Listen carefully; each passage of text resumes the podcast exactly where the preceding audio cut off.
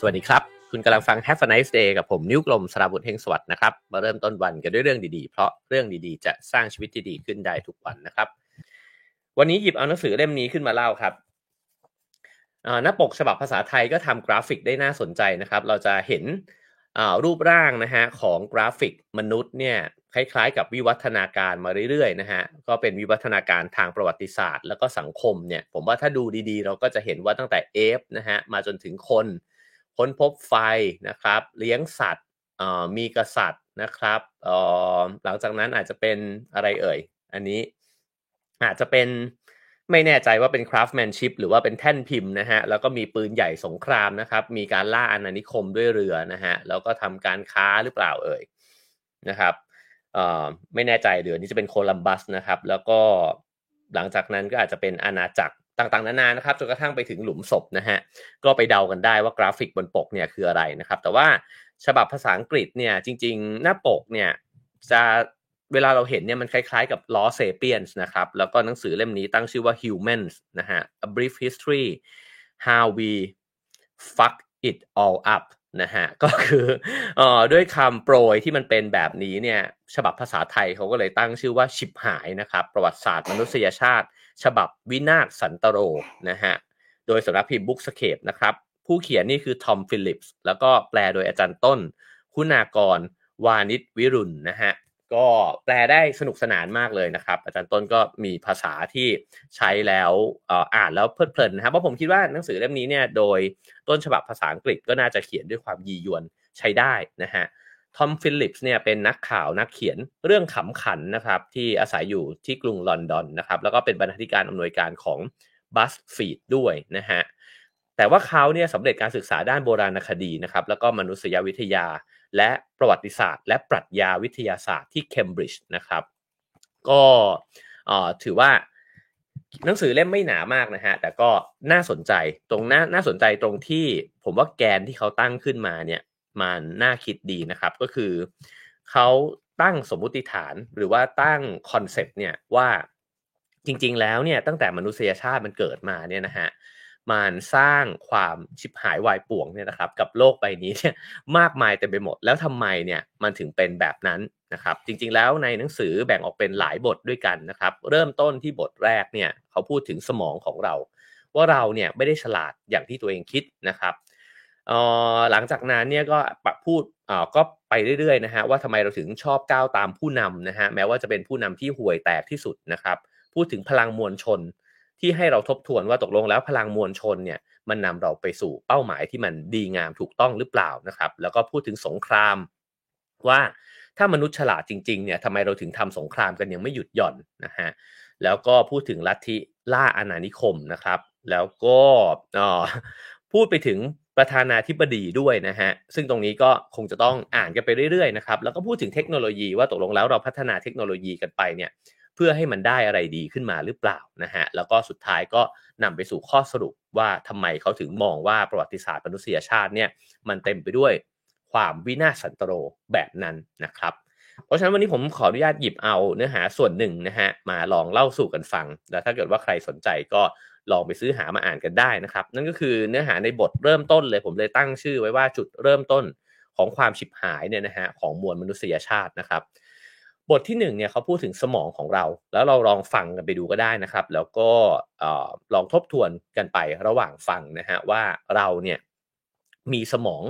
ที่ฉลาดจริงหรือเปล่า แล้วเราเป็นสิ่งมีชีวิตที่ชาญฉลาดแบบที่เราตั้งชื่อให้ตัวเองว่าโฮโมเซเปียนเนี่ยหรือเปล่านะครับ เเริ่มต้นแบบนี้ฮะเขาก็บอกว่าราวประมาณ 70,000 ปีที่แล้วเนี่ยมนุษยชาติเนี่ยเปิดฉากก่อหายนะต่อทุกคนนะครับก็คือตอนที่บรรพบุรุษของเราเนี่ยเริ่มอพยพจากแอฟริกา แล้วก็แพร่พันธุ์ไปทั่วโลกนะฮะเริ่มที่เอเชียจากนั้นก็เข้าไปที่ยุโรปนะครับ เจ้าจากการที่อพยพในตอนนั้นเนี่ยมันก็ทำให้เราค่อยๆ แพร่เผ่าพันธุ์ของเราเนี่ยออกไปนะครับเขาก็พูดถึงเผ่าพันธุ์ที่เป็นเพื่อนเราเนี่ย สายพันธุ์หนึ่งนะฮะ นั่นก็คือนีแอนเดอร์ทัลซึ่งอันนี้ก็เป็น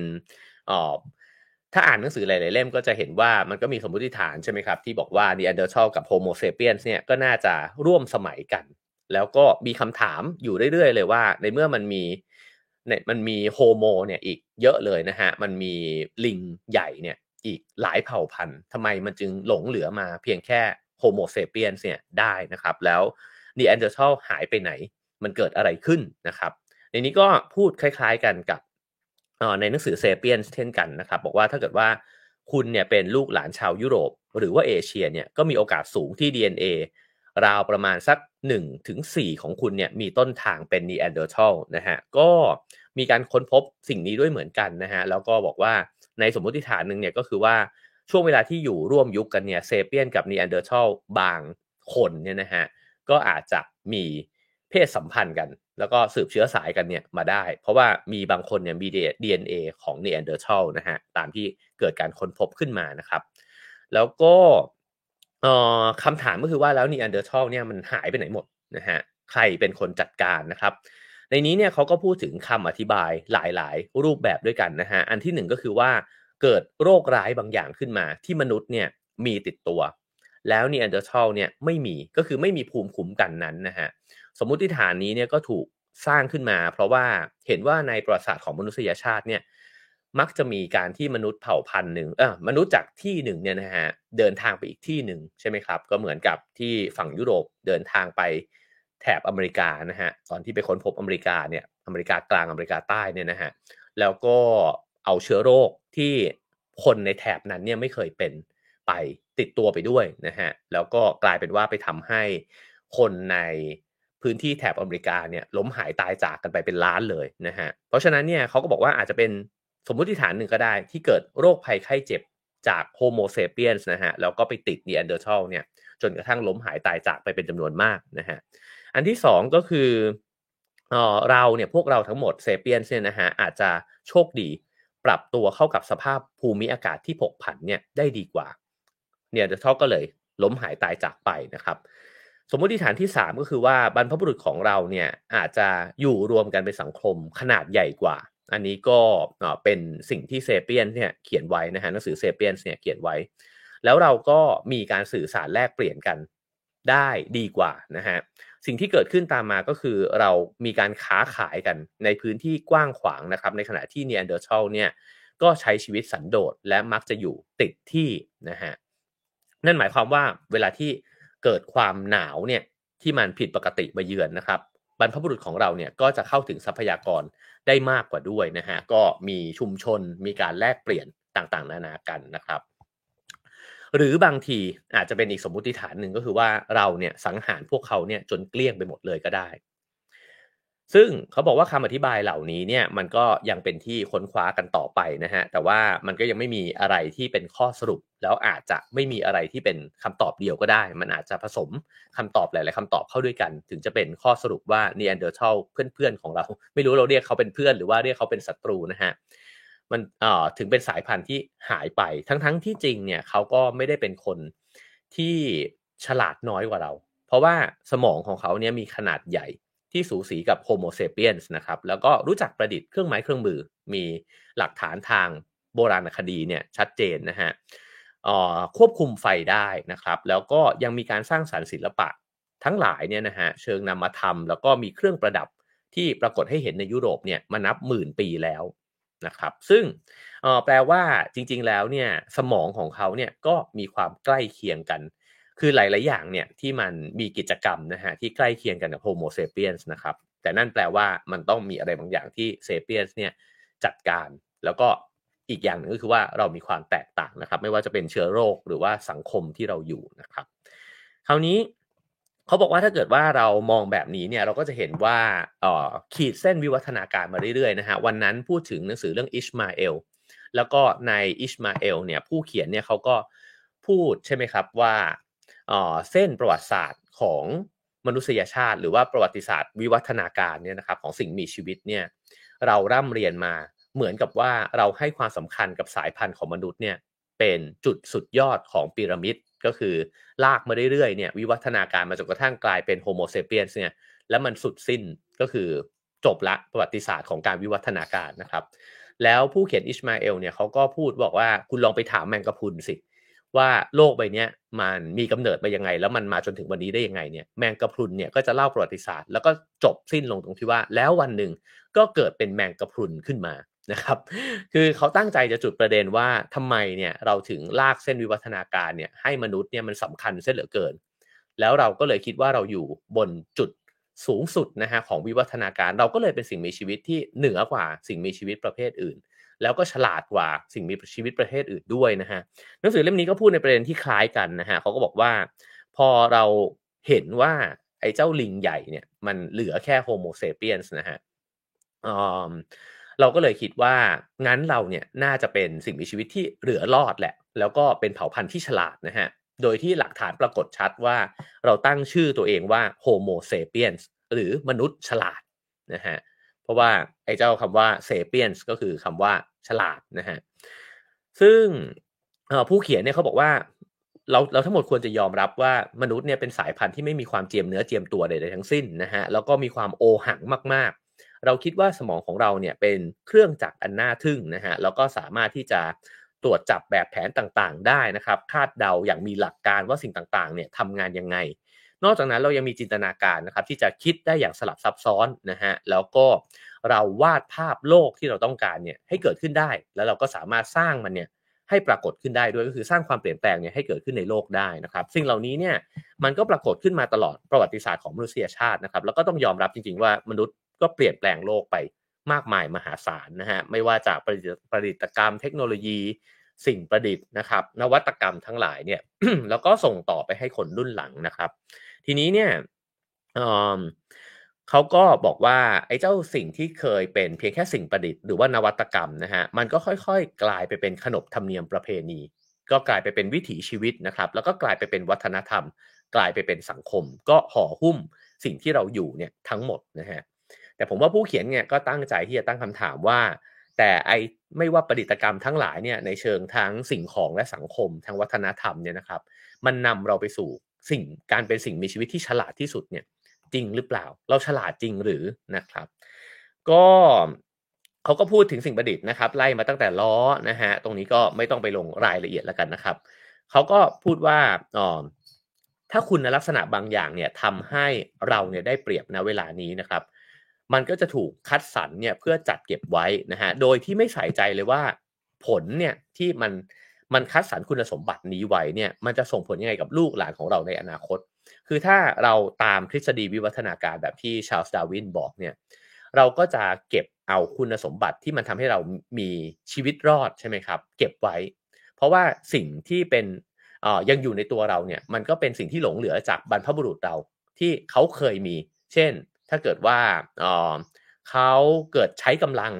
แล้วสามารถที่จะอยู่รอดต่อไปได้เนี่ยไอสิ่งนี้มันก็จะเก็บไว้ แล้วก็ถ่ายทอดผ่านพันธุกรรมมาเรื่อยๆ ใช่ไหมฮะ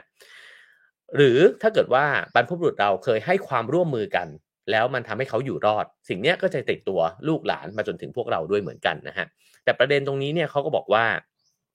มันอาจจะมีบางสิ่งก็ได้ ที่มันเป็นคุณสมบัติที่มันพ้นสมัยไปแล้วนะฮะ เช่น ในยุคสมัยหนึ่งเนี่ยในบรรพการเนี่ยเราอาจจะจำเป็นจะต้องใช้ความรุนแรงแต่เมื่อสังคมมันวิวัฒนาการมาจนถึงวันนี้แล้วเนี่ย มันอาจจะไม่ต้องใช้ความรุนแรงแล้วก็ได้ แต่ก็ปฏิเสธไม่ได้ว่า ไอ้เจ้าไอ้เจ้าสัญชาตญาณหรือคุณสมบัติแบบนั้นเนี่ยมันก็ยังคงอยู่ในตัวเราทุกคนนะครับ แล้วก็มันไม่หายไปไหน เพราะฉะนั้นการสิ่งที่เราได้รับมาจากบรรพบุรุษเนี่ยไม่ใช่เพียงแค่คุณสมบัติที่ดีเท่านั้น คือมันดีแหละในโลกอดีตใช่ไหมครับ แต่ว่า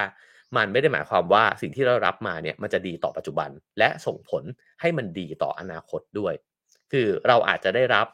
พันธุกรรมมาเนี่ยแล้วก็นำมาสู่การทำลายล้างกันเองนำมาสู่การโลภยึดครองนะฮะแล้วก็ทำให้โลกใบนี้เกิดความวินาศสันตโรเนี่ยขึ้นมาด้วยก็ได้นะครับเขาก็เลยบอกว่าวิวัฒนาการเนี่ยไม่ได้สร้าง ผลลัพธ์เนี่ยผ่านการวางแผนล่วงหน้า ตรงนี้เป็นประเด็นที่น่าสนใจนะครับ เพราะว่าวิวัฒนาการมันก็อยู่กับปัจจุบันใช่ไหมฮะก็คือว่า ฉันเอาตัวรอด ฉันก็สืบยีนสืบ DNA เนี่ยต่อไป แต่มันไม่ได้คิดว่าเออแล้วอีกร้อยปีข้างหน้าห้าร้อยปีพันปีข้างหน้าเนี่ยมันมีคุณสมบัติไหนของมนุษย์เหรอที่มันควรจะได้รับติดตัวไปนะฮะแน่นอนมันทำแบบนั้นไม่ได้อยู่แล้ว ไม่มีใครคาดการอนาคตได้นะครับ แต่ตรงนี้แหละที่เป็นประเด็นที่ผู้เขียนเขาก็ตั้งขึ้นมานะฮะว่า สิ่งนี้หรือเปล่าที่ทำให้เราเนี่ยจริง ๆ ไม่ใช่สายพันธุ์ที่ฉลาด แล้วเราก็เป็นแค่ส่วนหนึ่งเนี่ยของความเป็นไปของโลกใบนี้เท่านั้นนะฮะทีนี้เขาก็ค่อยๆ แจกแจงให้ฟังนะครับว่าแล้วเราได้คุณสมบัติแบบไหนเนี่ยติดตัวมาบ้าง แล้วมันส่งผลยังไงกับสังคมของเรานะครับ เริ่มจากอันแรกเนี่ยที่เรียกว่าทางลัดทางความคิดหรือว่า mental shortcut เนี่ยนะครับ ก็คือการที่เราเนี่ย มีวิธีคิดที่มันรวดเร็วนะฮะ ถ้าใครติดตาม Have a nice day มาเรื่อยๆ ผมว่าเรื่องเหล่านี้เราเคยพูดกันไปแล้วหลายครั้งด้วยเหมือนกันนะฮะ ก็คือการที่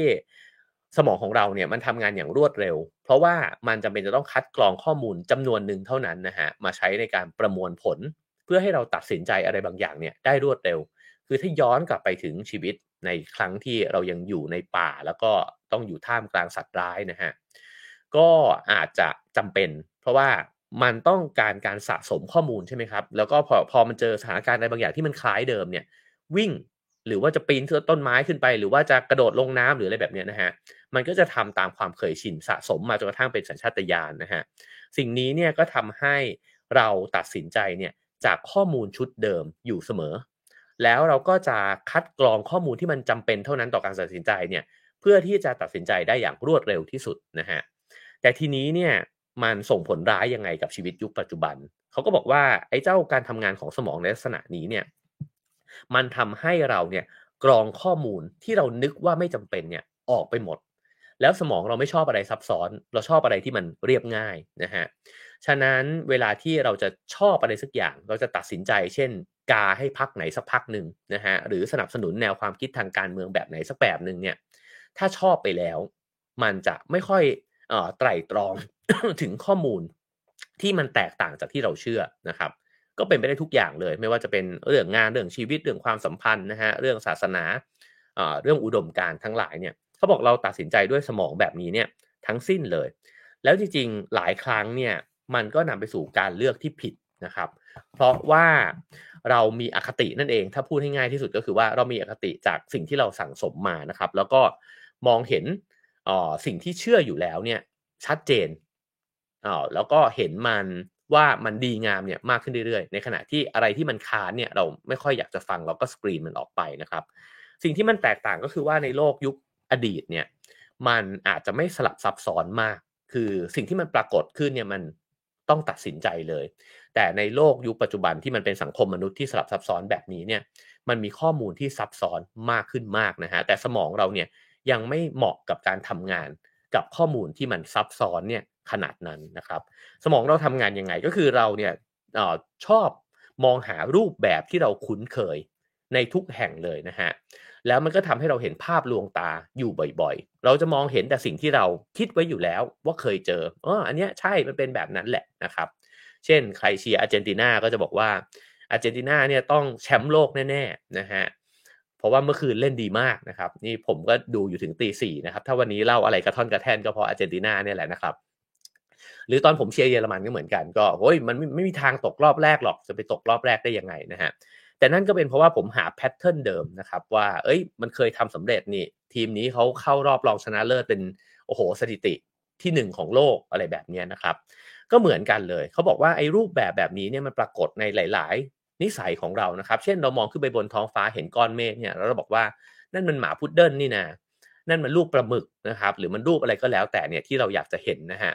เมฆมันไม่ได้เป็นรูปนั้นหรอก แต่เรามองหารูปแบบนั้นเนี่ยอยู่เรื่อยๆนะครับ เพราะฉะนั้นสิ่งนี้เนี่ยเขาบอกว่าถ้าเกิดว่าไม่ตระหนักเนี่ยมันก็จะนำมาซึ่งอะไรหลาย ๆ อย่างเลยนะครับ มันจะนำมาซึ่งความชอบความชังนะฮะนำมาซึ่งอคตินั่นเองนะครับ แล้วก็อีกอันหนึ่งที่เป็นตัวอย่างนะครับเขาก็บอกว่า เป็นเรื่องของภาพลวงตาในลักษณะนี้ด้วยเช่นกันนะฮะบุคลากรสาธารณสุขเนี่ยหลายคนในยุคหนึ่งนะฮะก็จะบอกกับ คนอื่นๆเนี่ยด้วยความมั่นใจว่าในคืนวันพระจันทร์เต็มดวงเนี่ยหมายถึงค่ำคืนอันเลวร้ายนะฮะที่จะมีอุบัติเหตุสูงเป็นพิเศษ คือมันมีโลกอยู่ยุคหนึ่งเลยนะครับ ที่เชื่อว่าคืนพระจันทร์เต็มดวงเนี่ยจะทำจะมีผลเนี่ยต่อต่อชีวิตมนุษย์ และนั่นก็เป็นความเชื่อลักษณะหนึ่งนะฮะที่ทำให้เกิดเรื่องเล่าเรื่องมนุษย์หมาป่าด้วย ว่าพอพระจันทร์เต็มดวงปุ๊บเนี่ยมนุษย์ที่เป็นมนุษย์หมาป่าเนี่ยจะกลายร่างใช่ไหมครับ แล้วก็ออกมาทำร้ายผู้คนนะฮะความคิดที่บอกว่าดวงจันทร์เนี่ยทำให้ผู้คนเนี่ยทำอะไรแปลกๆเนี่ยเขาบอกว่ามีมาหลายศตวรรษนะฮะก็เป็นที่มาของคำว่าลูนาซีนะครับแล้วก็เป็นสาเหตุของเรื่องของมนุษย์หมาป่าด้วยนะฮะส่วนหนึ่งเนี่ยก็มีคำอธิบายหลายแบบ อันที่หนึ่งก็บอกว่าแสงจันทร์เนี่ยมีอิทธิพลต่อวิถีชีวิตของผู้คนในอดีตมากกว่าปัจจุบัน คือ ทฤษฎีหนึ่งก็เสนอว่าแสงพระจันทร์เต็มดวงเนี่ยอาจทำให้คนไร้บ้านนะฮะที่หลับนอนอยู่ตามกลางแจ้งทั้งหลายเนี่ยเขานอนไม่หลับ คือเขาไม่มีบ้านให้คุ้มหัวใช่ไหมฮะแล้วก็ปิดไฟได้ไม่มีม่านเนี่ยพอมันจ้าปุ๊บเนี่ยนอนไม่หลับก็ไปกระตุ้นปัญหาสุขภาพจิตต่างๆ ของเขา แล้วก็ทำให้เขาเนี่ยอาจจะก่อเหตุอะไรบางอย่างได้นะฮะคือการนอนไม่หลับส่งผลต่อสุขภาพจิตนะครับ อีกอันหนึ่งเขาบอกว่าเป็นทฤษฎีว่าเวลาที่ มันเป็นคืนพระจันทร์เต็มดวงเนี่ย คนจะดื่มกินกันอย่างเมาไม้มากกว่าปกตินะฮะ แล้วก็ทำให้รู้สึกว่ามันปลอดภัยอะ เพราะว่ามันไม่มืดนะฮะ ก็เลยมีคนเมามากกว่าปกติ สิ่งเหล่านี้เนี่ยล้วนแล้วแต่เป็นแพทเทิร์นบางอย่าง คือมันอาจจะเคยเกิดเหตุขึ้นแบบนี้จริง ๆ ว่าในคืนวันพระจันทร์เต็มดวงเนี่ย มีเหตุนะฮะที่ผู้คนทำร้ายกันหรือว่าเกิดอุบัติเหตุเนี่ยมากกว่าปกติ แต่มันก็ค่อยๆ กลายไปเป็นแพทเทิร์นที่คนมองหานะฮะว่าเอาอีกและ คืนพระจันทร์เต็มดวงเกิดอีกละแบบนี้นะฮะพอซ้ำๆไปเรื่อยๆเนี่ยมันก็กลายเป็นว่าเป็นข้อสรุปไปเลยว่า งั้นคืนพระจันทร์เต็มดวงเนี่ยมันจะเกิดมนุษย์ประหลาดเนี่ยเกิดขึ้นนะฮะสิ่งนี้ก็เป็นการคิดโดยสมองของเราเนี่ยที่หาแพทเทิร์นแล้วก็ทำให้ละเลยเหตุผลที่แท้จริงไปนะฮะโดยที่ไม่สนใจแล้วด้วยว่าตัวลงเหตุผลที่แท้จริงมันคืออะไร แล้วมันก็อาจจะนำไปสู่การแก้ปัญหาที่ไม่ถูกจุดก็ได้นะครับ หรือความกลัวที่อธิบายไม่ได้ก็ด้วยนะฮะ คราวนี้เนี่ยเขาบอกว่าการปักการใช้หลักปักใจเนี่ยหมายถึงการตกอยู่ภายใต้อิทธิพลมหาศาลของข้อมูลส่วนแรกที่เรารับรู้เมื่อต้องตัดสินใจเกี่ยวกับบางสิ่ง โดยที่ไม่มีข้อมูลในมือเนี่ยมากมายเท่าที่จำเป็นนะฮะก็คือว่ามนุษย์เนี่ยไม่ได้ต้องการข้อมูลที่มันครบถ้วนหรอก เพราะว่าเราเนี่ยคิดว่าเรามีข้อมูลส่วนหนึ่งเนี่ยที่พอที่จะทำให้เราเชื่อเนี่ยมันก็พอแล้ว แล้วก็เราไม่ต้องการด้วยซ้ำนะฮะเพราะว่ามันวุ่นวายซับซ้อนเกินไปนะครับ สมองของเราก็เลยใช้ทางเลือกเนี่ยที่ง่ายดายที่สุดนะฮะในการพิจารณาสิ่งต่างๆ อันนี้ก็เป็นประเด็นแรกนะครับที่เขาบอกว่านี่ก็เป็นจุดเริ่มละของความชิบหายเนี่ยของมนุษยชาตินะฮะว่ามันก็จึงเป็นเราเป็นสิ่งมีชีวิตที่ไม่ได้ฉลาดขนาดนั้น แล้วก็ไม่ได้มีเหตุมีผลขนาดนั้น เราดำเนินไปตามสัญชาตญาณแล้วก็อดีตที่เราสั่งสมมามากกว่านะครับ อันนี้ก็เป็นออีกเรื่องหนึ่งเขาก็บอกว่าสมองเนี่ยก็จะเหมือนกับ ถูกกระตุ้นนะฮะโดยข้อมูลที่มันพุ่งตรงสู่สมองเนี่ยได้อย่างง่ายดายที่สุด ก็คือยิ่งข้อมูลมันช็อกมากเท่าไหร่เนี่ย เราก็ยิ่งรู้สึกว่ามันจริงมากเท่านั้นนะฮะคนเนี่ยก็เลยหวาดกลัวเครื่องบินตกเนี่ยมากกว่าอุบัติเหตุรถชน อันนี้เนี่ยนึกถึง comment ที่พี่เตาเนี่ยเคยมา comment นะฮะว่า ตอนนั้นผมขึ้นเครื่องบินจากเป็นเครื่องบินเล็กนะครับ แล้วก็บินไปที่ที่โลโฟเทนที่นอร์เวย์นะครับ แล้วก็โอ้โหมัน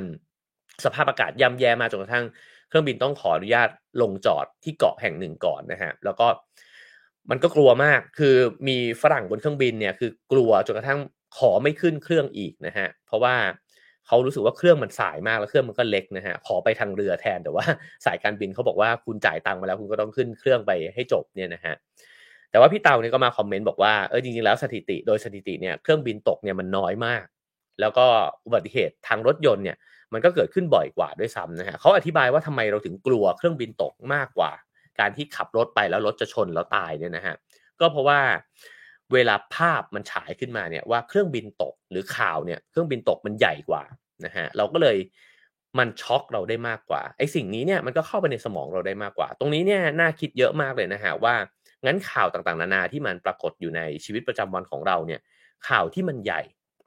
มันจะก็จะไปกระตุ้นสมองแล้วก็ทำให้เรารู้สึกว่ามันจริงเนี่ยมากกว่าหรือว่ามันสำคัญเนี่ยมากกว่า ทั้งทั้งที่จริงเนี่ยบางทีสิ่งที่มันทำให้เราตัดสินใจได้ดี มันคือข้อมูลที่ละเอียดและสลับซับซ้อนนะฮะต้องใช้เวลาในการอ่านในการศึกษาทำความเข้าใจเนี่ย สิ่งเหล่านั้นไม่ค่อยเข้าสมองหรอกครับ เพราะมันขี้เกียจขี้เกียจที่จะฟังขี้เกียจที่จะไปอ่านเองนะฮะซึ่งอันนี้ก็เป็นอีกประเด็นที่ 2 ของสมองของเรานะครับเขาบอกว่า เมื่อเราจะต้องตัดสินใจอย่างมีหลักการเนี่ยสมองก็พยายามที่จะกลับไปหาพื้นที่ปลอดภัย สิ่งที่ตัวเองคุ้นเคย หรือสิ่งที่มันช็อกสมองเนี่ยได้มากที่สุด ถ้าเราไม่ตระหนักถึงสิ่งนี้เนี่ยไอ้เจ้าความชิบหายเนี่ยนะฮะก็อาจจะเกิดขึ้นกับการจากการตัดสินใจของเราด้วยนี่เองนะฮะแล้วก็อีกประเด็นหนึ่งก็คือประเด็นในเรื่องเดียวกันกับหนังสือ Thinking Fast and Slow นะครับ ก็คือการที่ส่วนที่ทำงานรวดเร็วเนี่ยมันอาศัยสัญชาตญาณนะครับ แล้วก็ส่วนที่ทำงานช้าเนี่ยมันอาศัยความท่วนท่วนถี่เนี่ยมากกว่า มันก็เลยเกิดสิ่งที่เรียกว่า confirmation bias ขึ้นมานะครับ ก็คือสมองเนี่ยมันเกลียดการที่จะพบว่าตัวมันเองเนี่ยคิดผิด แล้วมันก็จะยืนยันอคติของตัวเองเนี่ยอยู่ตลอดเวลา และนี่คือนิสัยที่น่ารำคาญของมนุษย์นะฮะอันนี้ก็เป็นคำพูดของผู้เขียนนะครับ เขาบอกว่า เราเนี่ยก็เลยละเลยไอ้ความเป็นไปได้อื่นที่มันตรงกันข้ามกับสิ่งที่เราเชื่อนะครับ ทั้งๆทที่มันมีหลักฐานกองโตเลยเนี่ยวางอยู่ตรงหน้า แต่เราขี้เกียจที่จะเราไม่ชอบอะเราไม่ชอบอะไรที่มันมาขัดใจเรานะฮะเราก็คิดว่างั้นก็ละเลยมันไปไม่ต้องไปสนใจมัน แล้วเราก็ใช้วิธีคิดแบบ thinking fast เนี่ยนะฮะก็แล้วก็ตัดสินใจไป เพราะว่ามันง่ายกว่านะครับ ซึ่งไอ้เจ้าการสร้างแบบจำลองทางความคิดแบบนี้เนี่ย เขาก็บอกว่ามันใช้เพื่อการอธิบายโลกที่เราพยายามทำความเข้าใจ แล้วก็โยนข้อมูลจำนวนมากเลยที่เป็นประโยชน์นะฮะจริง ๆ แล้วเป็นประโยชน์แต่เราคิดว่าไม่เป็นประโยชน์เนี่ยทิ้งไปสิ่งเราทำแบบนี้เนี่ยอยู่ตลอดเวลา การที่สมองของเราไม่อาจยอมรับได้ว่ามันถูกตบตาเนี่ยมันยังส่งผลเนี่ยร้ายแรงไปกว่านั้น เพราะเราเนี่ย ก็จะเป็นคนที่สนับมีอคติสนับสนุนกับสิ่งที่เลือกแล้วอยู่เสมอ อันนี้ก็เป็นคำอธิบายที่บรรดาคนที่ทำงานเรื่องสมองอธิบายใช่ไหมครับว่า เวลาเราตัดสินใจเนี่ยเรามักจะคิดว่าเราคิดแล้วตัดสินใจ แต่จริง ๆ เราตัดสินใจตามความรู้สึกไปก่อนเรียบร้อยแล้วตามอคติส่วนตัวเนี่ยนะฮะแล้วเวลาคนถามว่าทำไมตัดสินใจแบบนั้น เราจึงหาเหตุผลมาร้อยเรียงกัน เพื่อที่จะบอกว่าเฮ้ยคิดนะเว้ย ไม่ได้แบบสุ่มสี่สุ่มห้าเลือกนะเว้ยจริง ๆ แล้วคิดนะครับ แต่จริง ๆ ไอการคิดนั้นเนี่ยมันเป็นการคิดที่มันไปหาเหตุผลมา support ตัวเองเนี่ยทีหลังนะครับ สิ่งนี้ถ้าเกิดว่าไม่ตระหนักก็เช่นกันนะฮะเราก็จะดำเนินชีวิตไปตามความรู้สึก แล้วก็อดีตของเราเนี่ยมากกว่าข้อมูลที่มันจำเป็นที่เราเจอในปัจจุบันนะฮะทีนี้เขาก็บอกว่าอะทั้งหมดที่ไล่เรียงมาเราก็อาจจะเห็นละว่ามันเป็นปัญหานะครับ แล้วก็เป็นสิ่งที่ ถ้าเราทำแบบนี้ไปเรื่อยๆ ตลอดเวลาเนี่ย มันไม่แปลกเลยที่มนุษย์มันจะสร้างปัญหาให้กับโลกใบนี้เพราะว่าต่อให้เรามีวิวัฒนาการมีข้อมูลนะฮะมีความรู้ที่พัฒนาขึ้นเนี่ยเราแต่ละคนไม่ได้ใช้มันอย่างเต็มที่ เราก็ยังคงเป็นมนุษย์ที่มีอคติ แล้วก็วนเวียนอยู่กับสิ่งที่เราเชื่ออยู่แบบเดิมอยู่นั่นแหละนะฮะแล้วเขาตั้งคำถามต่อไปครับว่า ถ้าเราเห็นว่าปัจเจกบุคคลเนี่ยเป็นแบบนั้นเนี่ยแล้วมันจะวินาศขึ้นแค่ไหน ถ้ามันเป็นกลุ่มคนก็คือว่าแล้วถ้ากลุ่มคนเนี่ยมันอยู่ด้วยกัน แล้วมันต้องตัดสินใจร่วมกันเนี่ยนะฮะเช่นถ้าเกิดว่ามันเฮไปทางเดียวกัน มันก็วินาศแบบหนึ่งใช่ไหมฮะถ้ามันไอสองฝั่งที่เฮไปแล้วในของตัวเองเนี่ยนะฮะแล้วไม่ฟังกันและกันเนี่ย ก็วินาศไปอีกแบบหนึ่งเขาก็บอกว่านี่ก็เป็นอีกอีก bias หนึ่งนะฮะเพราะว่ามนุษย์เนี่ยก็มีอีกนิสัยหนึ่งก็คือเราไม่ชอบที่จะเป็นตัวประหลาดอยู่ในชุมชนของมนุษย์ด้วยกัน เวลาที่เราคิดอะไรที่แตกต่างนะฮะแต่ว่าเราต้องไปอยู่กับกลุ่มคนเนี่ย เราก็ไม่กล้าหรอกที่จะพูดออกมา ว่าผมคิดอีกแบบหนึ่งแล้วไอการตักเตือนกันในลักษณะนี้เนี่ยเมื่อมันไม่เกิดขึ้นนะฮะในกลุ่มคนเนี่ย มันก็ทำให้กลุ่มคนที่เฮกันไปทางเดียวกันเนี่ย แล้วก็นึกว่ามันถูกแล้วเนี่ย ไม่ถูกทักท้วงอะไรทั้งสิ้นนะฮะฉะนั้นนี่ก็เป็นอีกหนึ่งที่มันเกิดขึ้นมาเนี่ยตามวิวัฒนาการของเราใช่ไหมครับ เพราะว่า เราไม่อยากเป็นคนแปลก เพราะเราจะถูกทิ้งไปจากฝูง แล้วถ้าเราถูกทิ้งไปจากฝูงเราจะตาย เราไม่สามารถอยู่อย่างโดดเดี่ยวได้ใช่ไหมฮะ เราต้องอยู่ร่วมกับฝูง แต่การอยู่ร่วมกับฝูงเนี่ยมันทำให้เรากลายเป็นคนที่เอออหอหมก กับทุกคนไปด้วยเลยนะฮะผมว่าเรื่องนี้ไม่เว้นคือใครที่สามารถกล้าหาญที่จะตักเตือนกลุ่มได้เนี่ยต้องยอมรับจริง ๆ ว่า เออเฮ้ยคุณแน่จริงๆนะฮะเพราะว่าโดยส่วนใหญ่เนี่ยเราก็จะแบบ อืมอืมอาจจะคิดอีกแบบแต่ก็อ่าได้ครับได้ครับ ก็ไปตามนั้นละกันนะฮะเขาก็เลยบอกว่ามนุษย์ก็เลยเผชิญกับภาวะอุปทานหมู่เนี่ยอยู่เรื่อยๆนะฮะก็คือความคิดชุดหนึ่งเนี่ยก็จะครอบงำเราไว้นะฮะจนกระทั่งความคิดอื่นมันเสียงเบามาก หรือว่าถูกปัดตกไปหมดเลย ผมว่าลองสังเกตได้ในทุกสเกลของสังคมเลยนะฮะไม่ว่าจะเป็นในครอบครัว ในโรงเรียน ในมหาวิทยาลัยนะครับ ในสังคมในบริษัท มันก็คล้ายๆกันแบบนี้แหละ คือมันก็มีความคิดใหญ่ๆเนี่ยที่มันถูกบอกเล่ากันนะฮะในชุมชนนั้น แล้วถ้าเกิดว่าเราจะคิดเห็นอีกอย่างมันยากมากฮะที่เราจะพูดออกมาได้ หรือว่าที่เราจะกล้าหาญที่จะลุกขึ้นมาทวงติ่งนะฮะเขาก็เลยบอกว่านี่ไงล่ะ ไหนบอกว่าเป็นมนุษย์ผู้ชาญฉลาดนะครับ แล้วเราก็คิดว่าเราเก่งกาจเสเหลือเกินเนี่ย จริง ๆ แล้วเนี่ยเราอาจจะไม่ได้เรื่องได้ราวเลย ก็เป็นไปได้นะฮะกระทั่งจะนึกแย้งอะไรกับใครสักคนเนี่ย เราก็ยัง ไม่กล้าที่จะทำสิ่งนั้นเลย ทีนี้เขาก็พูดถึงปรากฏการณ์ Dunning-Kruger นะครับก็ Dunning-Kruger effect เนี่ยนะฮะซึ่งก็เป็นการที่ยิ่งเก่งก็จะยิ่งยิ่งนึกว่ายิ่งทำไปเรื่อยๆนะฮะแล้วก็ยิ่งนึกว่าตัวเองเก่งเนี่ยมันกลับกลายเป็นว่าจริง ๆ แล้วเราโง่ขึ้น เราโง่ลงเรื่อย ๆ นั่นเองนะฮะเขาบอกว่าอ๋อ มันมีการศึกษานะครับ แล้วก็มักจะเห็นว่าคนเก่งส่วนใหญ่เนี่ยมักจะไม่ค่อยอวดอ้างความสามารถของตน ในขณะที่คนไร้ทักษะหรือว่าไร้พรสวรรค์ในสาขานั้นๆเนี่ยกลับประเมินความสามารถของตนเนี่ยสูงเกินจริง สิ่งนี้นำมาซึ่งอะไรนะฮะก็อาจจะนำมาซึ่งการที่เราได้ยินเสียงของคนที่ไม่ได้เก่งหรือว่าไม่ได้รู้จริงเนี่ยดังในสังคมนะฮะเพราะว่าเขากล้าที่จะพูดออกมา แล้วเขาก็รู้สึกว่าเขาเนี่ย อ๋อมีความสามารถนะฮะในขณะที่ไอ้เจ้าคนเก่งจริง ๆ เนี่ยกลับเป็นคนที่ไม่ค่อยได้พูด ไม่ค่อยได้แสดงตนออกมาเนี่ย มากเท่าไหร่นะครับ เพราะฉะนั้นนี่ก็อย่าได้ไปฟังคนที่ตื่นมาจัดรายการทุกเช้าแบบนั้นนะฮะก็ยังไงไปอ่านหนังสือนะครับหนังสือก็จะน่าเชื่อกว่าสิ่งที่เขาพูดนะครับแล้วก็เขาบอกว่าสิ่งนี้มันเกิดขึ้นเพราะว่าเราเนี่ยไม่ได้ตระหนักนะฮะถึงข้อบกพร่องของตัวเองเนี่ย มากพอจะยอมรับว่าเราเนี่ย ห่วยแตกขนาดไหน นี่ก็เป็นอีกหนึ่งนิสัยของมนุษย์นะครับ ที่มนุษย์เนี่ยไม่ค่อยเห็นหรอกครับว่าตัวเองมันมีจุดบกพร่อง แล้วก็เราไม่ได้เก่งขนาดนั้นนะฮะหนังสืออีกหลายๆเล่มเนี่ยก็อธิบายเรื่องเหล่านี้ใช่ไหมครับว่าพอไปทำการทดลองในหลาย ๆ รูปแบบนะฮะมนุษย์เนี่ยให้คะแนนตัวเองประเมินตัวเองเนี่ยสูงเกินจริงอยู่เรื่อย ๆ เช่น มีการทดลองเรื่องการขับรถใช่ไหมครับถ้าจำไม่ผิดน่าจะเป็นที่ออสเตรเลียนะฮะ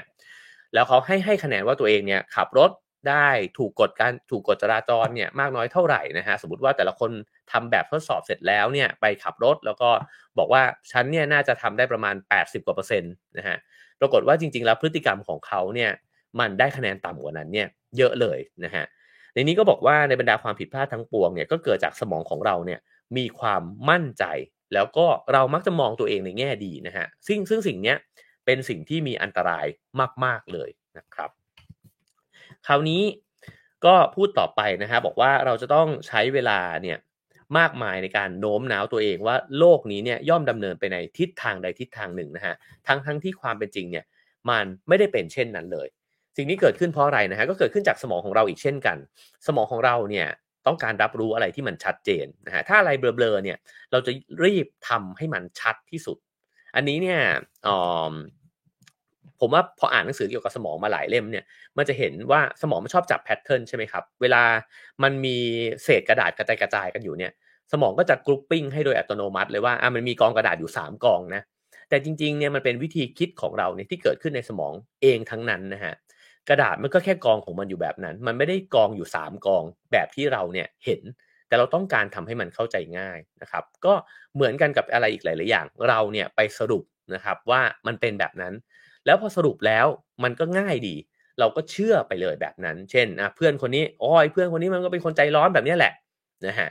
จริง ๆ ในสถานการณ์อื่นเขาอาจจะไม่ใจร้อนก็ได้นะหรือเขาอยู่กับลูกเขาอาจจะเป็นคนอีกแบบหนึ่งก็ได้นะครับ คือมันมีความสลับซับซ้อนเนี่ยในโลกใบนี้เนี่ยมากมายเต็มไปหมดเลย แต่เราขี้เกียจครับที่จะไปทำความเข้าใจความซับซ้อนนั้นนะฮะแล้วเรามองหาแบบแผนแยกแยะสิ่งเหล่านี้เนี่ยอยู่ตลอดเวลา ผมว่านี้ก็เป็นคุณสมบัติหนึ่งที่ หน่าที่จะลองสังเกตตัวเองนะครับว่าเราเป็นนักสรุปหรือเปล่า แล้วไอ้ข้อสรุปของเรามันตรงตามความเป็นจริงเนี่ยแล้วมันตรงตามกับที่คนอื่นเห็นมากน้อยแค่ไหนนะครับเขาบอกว่าความหฤหันอันแท้จริงเนี่ยเริ่มต้นขึ้นเมื่อใครบางคนสามารถโน้มน้าวคนกลุ่มใหญ่เนี่ยให้เชื่อว่าทฤษฎีที่ตัวเองทึกทักขึ้นมาเนี่ยสามารถอธิบายความเป็นไปของโลกได้จริง อืม คือจริงๆ เนี่ย ถ้าเมื่อกี้จากตัวอย่างที่ผมสมมุติว่าเราเนี่ยเห็น pattern ใช่ไหมฮะว่ามันเป็นแบบนั้นเนี่ย แล้วเราก็บอกว่าโลกมันก็เป็นแบบนั้นแหละไอคนนี้มันก็เป็นแบบนั้นแหละเนี่ย มันเป็นเพียงแค่สิ่งที่เราสังเกตเห็นเท่านั้นนะฮะสรุป pattern กับตัวเองเท่านั้น แต่ถ้าไอคนเนี้ยเกิดมันพูดเก่งอะแล้วมันโน้มน้าวใครสักคนหนึ่งได้เนี่ยนะครับ ก็มีโอกาสที่เขาเนี่ยจะทำให้คนอื่นๆเนี่ยมองเห็น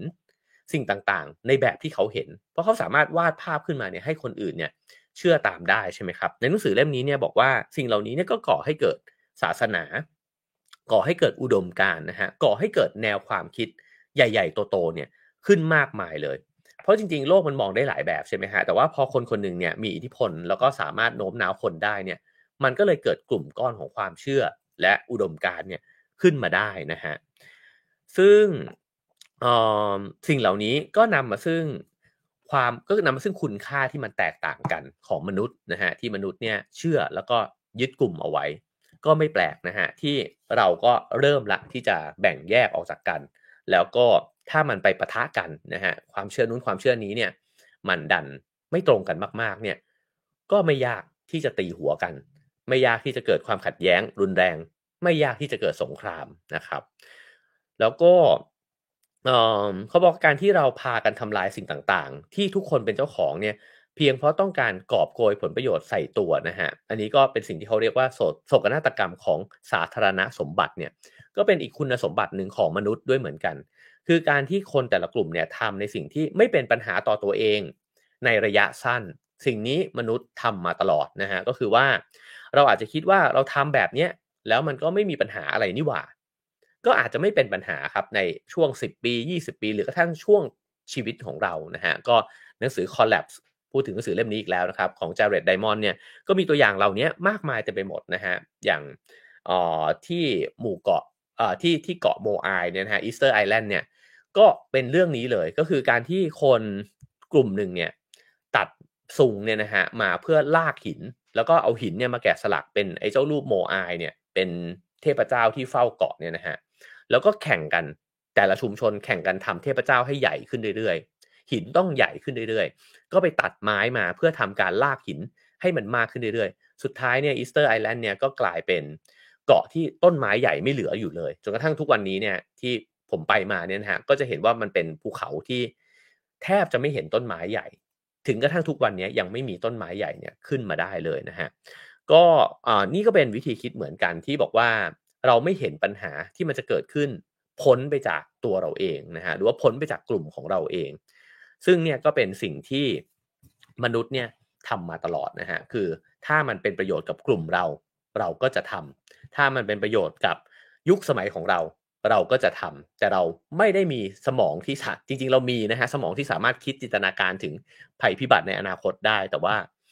ด้วยอะไรบางอย่างก็ทำให้เราเลือกที่จะ ทำในสิ่งนั้นเนี่ยต่อไปเรื่อยๆจนกระทั่งมันล่มสลายลงนั่นเองนะฮะอีกอันหนึ่งก็คือเขาบอกว่าความผิดพลาดที่พบได้บ่อยที่สุดนะฮะก็คือว่าเราเนี่ยมีอคติหรือแนวโน้มที่จะแบ่งโลกออกเป็นพวกเขากับพวกเรา แล้วก็ทึกทักเอาว่าความย่ำแย่ทั้งปวงเนี่ยมันเกี่ยวข้องกับพวกเขา และความดีงามทั้งหลายเนี่ยมันก็อยู่ที่พวกเรา ตรงนี้นี่ อาจจะไม่ต้องอธิบายอะไรมากนะฮะผมว่าแค่ส่องกระจกนะครับ หรือว่าอัดวิดีโอตัวเองเอาไว้ก็ได้นะครับ เวลาที่คุยกับเพื่อน หรือเถียงกับเพื่อนนะฮะแล้วลองมาฉายซ้ำดูเนี่ย ผมว่าเราจะเห็นชัดเจนมากเลยว่า เออเนอะเวลาที่เรามีสติแล้วลองดูอีกทีหนึ่งเนี่ยทำไมมึงมั่นใจจังวะไปเถียงกับเขาสคอเป็นเอ็นขนาดนั้นอะไรแบบนี้นะครับ แล้วก็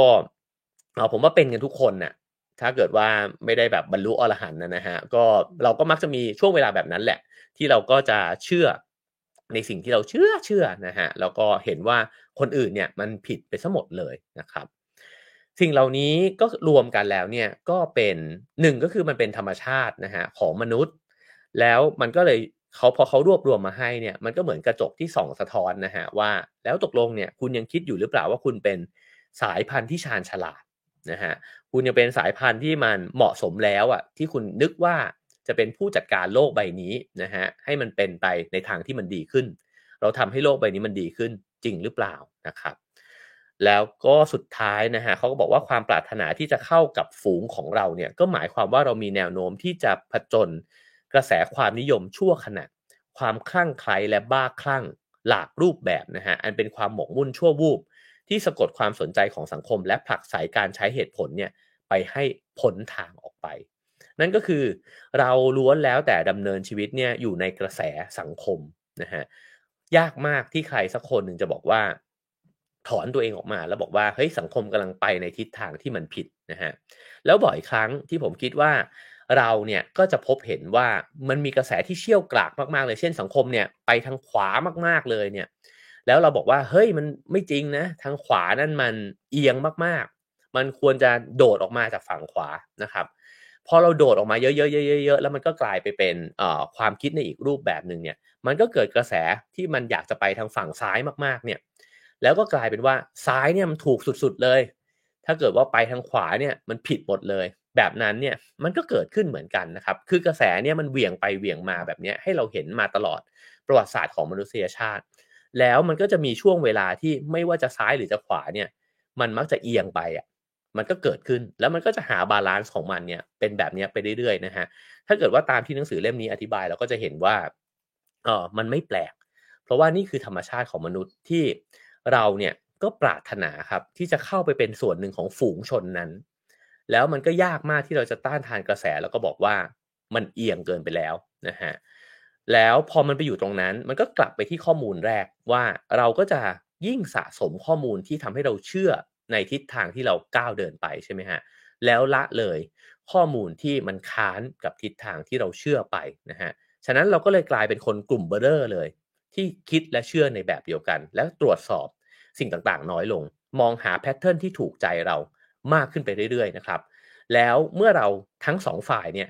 เป็นแบบนั้นไปเรื่อยๆเนี่ยมันก็เลยเกิดการ เกิดการตีหัวกันนะเกิดสงครามนั่นเองนะครับ แล้วก็สุดท้ายมนุษย์ก็ทำร้ายกันและกัน แล้วก็ไม่ต้องห่วงว่าถ้าไม่ใช่มนุษย์เราไม่สนใจเขาอีกนะฮะเราก็ทำร้ายสิ่งแวดล้อมสายพันธุ์อื่น แล้วก็ธรรมชาติเนี่ยโดยที่ไม่ได้ care เพราะว่าเราก็อาจจะมองเห็น pattern ของโลกใบนี้เนี่ยที่มันเป็นประโยชน์กับมนุษย์เนี่ยตามความเคยชินของเราด้วยเช่นกันนะครับ แล้วเขาก็บอกว่าสิ่งเหล่านี้เนี่ยมันก็คือความตื่นตระหนกหมู่นะฮะที่มันเกิดขึ้นตลอดประวัติศาสตร์มนุษยชาติ แล้วเราก็ยังคงอยู่ในธรรมชาตินั้น เรายังคงอยู่ใน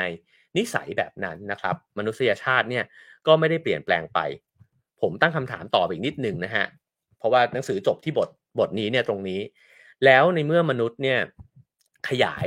ประชากรขยายเผ่าพันธุ์เนี่ยนะฮะจนกระทั่งครองโลกแล้วก็จะแปดพันล้านคนแล้วเนี่ยโอ้โห แล้วเราเป็นสายพันธุ์ที่เป็นแบบนี้ครับ มันจะส่งผลยังไงต่อตัวเราเอง แล้วก็ต่อโลกใบนี้บ้างนะครับ ก็ทั้งหมดนั้นคือเนื้อหาที่นำมาฝากกันนะฮะจากหนังสือเล่มนี้นะครับ ชิปหายนะครับ หรือว่า Humans นะครับ ก็สำนักพิมพ์บุ๊กสเคปนะฮะลองไปหาซื้อมาอ่านกันได้นะครับ ว่างๆอาจจะหยิบเอาประเด็นอื่นนะครับ มาเล่าสู่กันฟังอีกนะครับ ผมว่าส่วนหนึ่งก็เป็นคล้ายๆกับกระจกนะฮะที่ทำให้เราได้ส่องตัวเองว่า โอ้เราเองก็มีจุดบกพร่องจุดที่ควรจะต้องตระหนักเนี่ย หลายเรื่องด้วยกันนะฮะเวลาที่บอกว่ามนุษย์ก็คือ ผมก็พูดถึงตัวเองด้วยเช่นกันนะฮะแล้วก็ผมก็เป็นส่วนหนึ่งที่เป็นแบบนั้นด้วยเหมือนกันนะครับ ก็สามารถให้คะแนนความพึงพอใจได้เช่นเคยนะครับ5 4 3 2 1 0นะครับว่าฟังแล้วเป็นยังไงชอบไม่ชอบยังไงบ้างนะครับ แล้วก็สนับสนุนรายการของเราได้นะฮะตามช่องทางที่ปรากฏอยู่บนหน้าจอนะครับ แล้วก็สามารถคอมเมนต์เข้ามาได้ แล้วก็รวมถึงว่าอยากฟังเรื่องอะไรนะฮะก็ลองบอกกันเข้ามาได้นะครับ จะไปสรรหามาอ่อ มาบริการนะครับกับคุณผู้ชมคุณผู้ฟังทุกท่านนะครับ แล้วก็สามารถสั่งหนังสือนะครับของสำนักพิมพ์คูปนะฮะได้ตามลิงก์ที่ชิงชิงแปะไว้นะครับ ตอนนี้ก็มีหนังสือเล่มใหม่ของพี่โจธนาเทียนอัจฉริยะนะครับ ชื่อความลับของฟ้านะฮะเป็นหนังสือเล่มไม่ใหญ่เล่มบางๆนะครับ แต่ว่าอ่านเพลินมากแล้วก็อ่านจริง ๆ อยากจะการันตีเลยว่า ถ้าเกิด ถ้าเกิดตั้งใจอ่านนะฮะจะอ่านจบเร็วมากนะครับ ก็ใครที่บอกว่าอ่านหนังสือไม่ค่อยจบหนังสือเล่มนี้เนี่ยน่าจะเป็นหนังสือที่อ่านจบได้ แล้วก็อ่านทวนได้บ่อย ๆ ด้วยนะครับ ก็สั่งซื้อกันได้นะครับผมโอเคครับ ก็เดี๋ยวไปต่อกันในคลับเฮาส์นะครับ อาจจะขึ้นมาออชวนคุยกันก็ได้นะครับว่ามันมีเรื่องอะไรอีกบ้างนะฮะที่เราเนี่ยมีอคติหรือว่าเราควรจะเท่าทันตัวเอง หรือ เราเคยมีอคติแบบไหน แล้วมันนาพาชีวิตเราไปเป็นแบบไหนนะครับ หรือว่าจะขึ้นมาให้ความรู้ก็ได้นะครับ ว่ามนุษย์ยังมีอะไรที่นำไปสู่ความชิบหายเนี่ยอีกบ้างนะฮะก็ลองคุยกันดูนะครับ สนุกสนุกนะครับขอบคุณพี่อำนวยนะครับ บอกว่าให้ขอให้สนุกกับบางแสนยี่สิบเอ็ดเอ๊ะพี่อำนวยไปด้วยไหมครับผมก็น่าจะซ้อมอีกสองสาวันฮะ แล้วก็เดี๋ยววันอาทิตย์จะไปวิ่งที่บางแสนนะครับ ก็จะเป็น half marathon แรก หลังจากผ่าเข่านะฮะ ก็ตั้งใจว่าจะวิ่งให้สนุกเช่นกันนะครับ ขอบคุณทุกคนเลยครับผม ก็พรุ่งนี้อาจจะหยุดนะฮะ แต่ถ้าขยันก็อาจจะตื่นขึ้นมานะครับ ก็ยังไงติดตามกันได้นะเอ๊ะพรุ่งนี้อ๋อคืนนี้มีบอลนะครับ คืนนี้ฝรั่งเศสจะเจอโมร็อกโกนะครับ จริง ๆ คู่ชิงที่หลาย ๆ คนน่าจะใฝ่ฝันก็น่าจะเป็นฝรั่งเศส เจออาร์เจนตินานะฮะผมแอบเชียร์โมร็อกโกอยู่นะฮะเพิ่งไปโมร็อกโกมา แล้วก็คิดว่า โอ้ได้มีทีมจากแอฟริกาเข้าไปชิงบอลโลก สักครั้งหนึ่งก็ น่าจะเป็นเกียรติประวัติ น่าจะเป็นประวัติศาสตร์หน้าใหม่ดีเหมือนกันนะครับ แต่ว่าก็อยากเห็นฝรั่งเศสเจอกับอาร์เจนตินาเหมือนกันนะครับ เพราะว่าเมื่อคืนไม่ค่อยหนำใจกับโครเอเชียนะฮะ รู้สึกว่าช่วงประมาณ 30 นาทีแรกเล่นดีมากเลยนะครับ แต่ว่าพอโดนยิงปุ๊บนี่ไม่สามารถที่จะกลับมาได้เลย แล้วเมสซี่ก็ดูวาดลวดลายได้แบบสุดยอดมากนะฮะ จริงๆก็แอบเชียร์ให้เมสซี่ได้ชูถ้วยด้วยเหมือนกันนะครับ มีความต้องการเยอะมาก เดี๋ยวรอดูคืนนี้ครับว่าฝรั่งเศสกับโมร็อกโกใครจะเข้าไปชิงนะครับ โอเคครับผม เจอกันเมื่อเจอกันนะครับพรุ่งนี้อาจจะตื่นมาทำนะครับ เพราะว่ายังอ่านหนังสือเก็บไว้เยอะเลยนะครับ แล้วเจอกันครับผม Have a nice day ครับ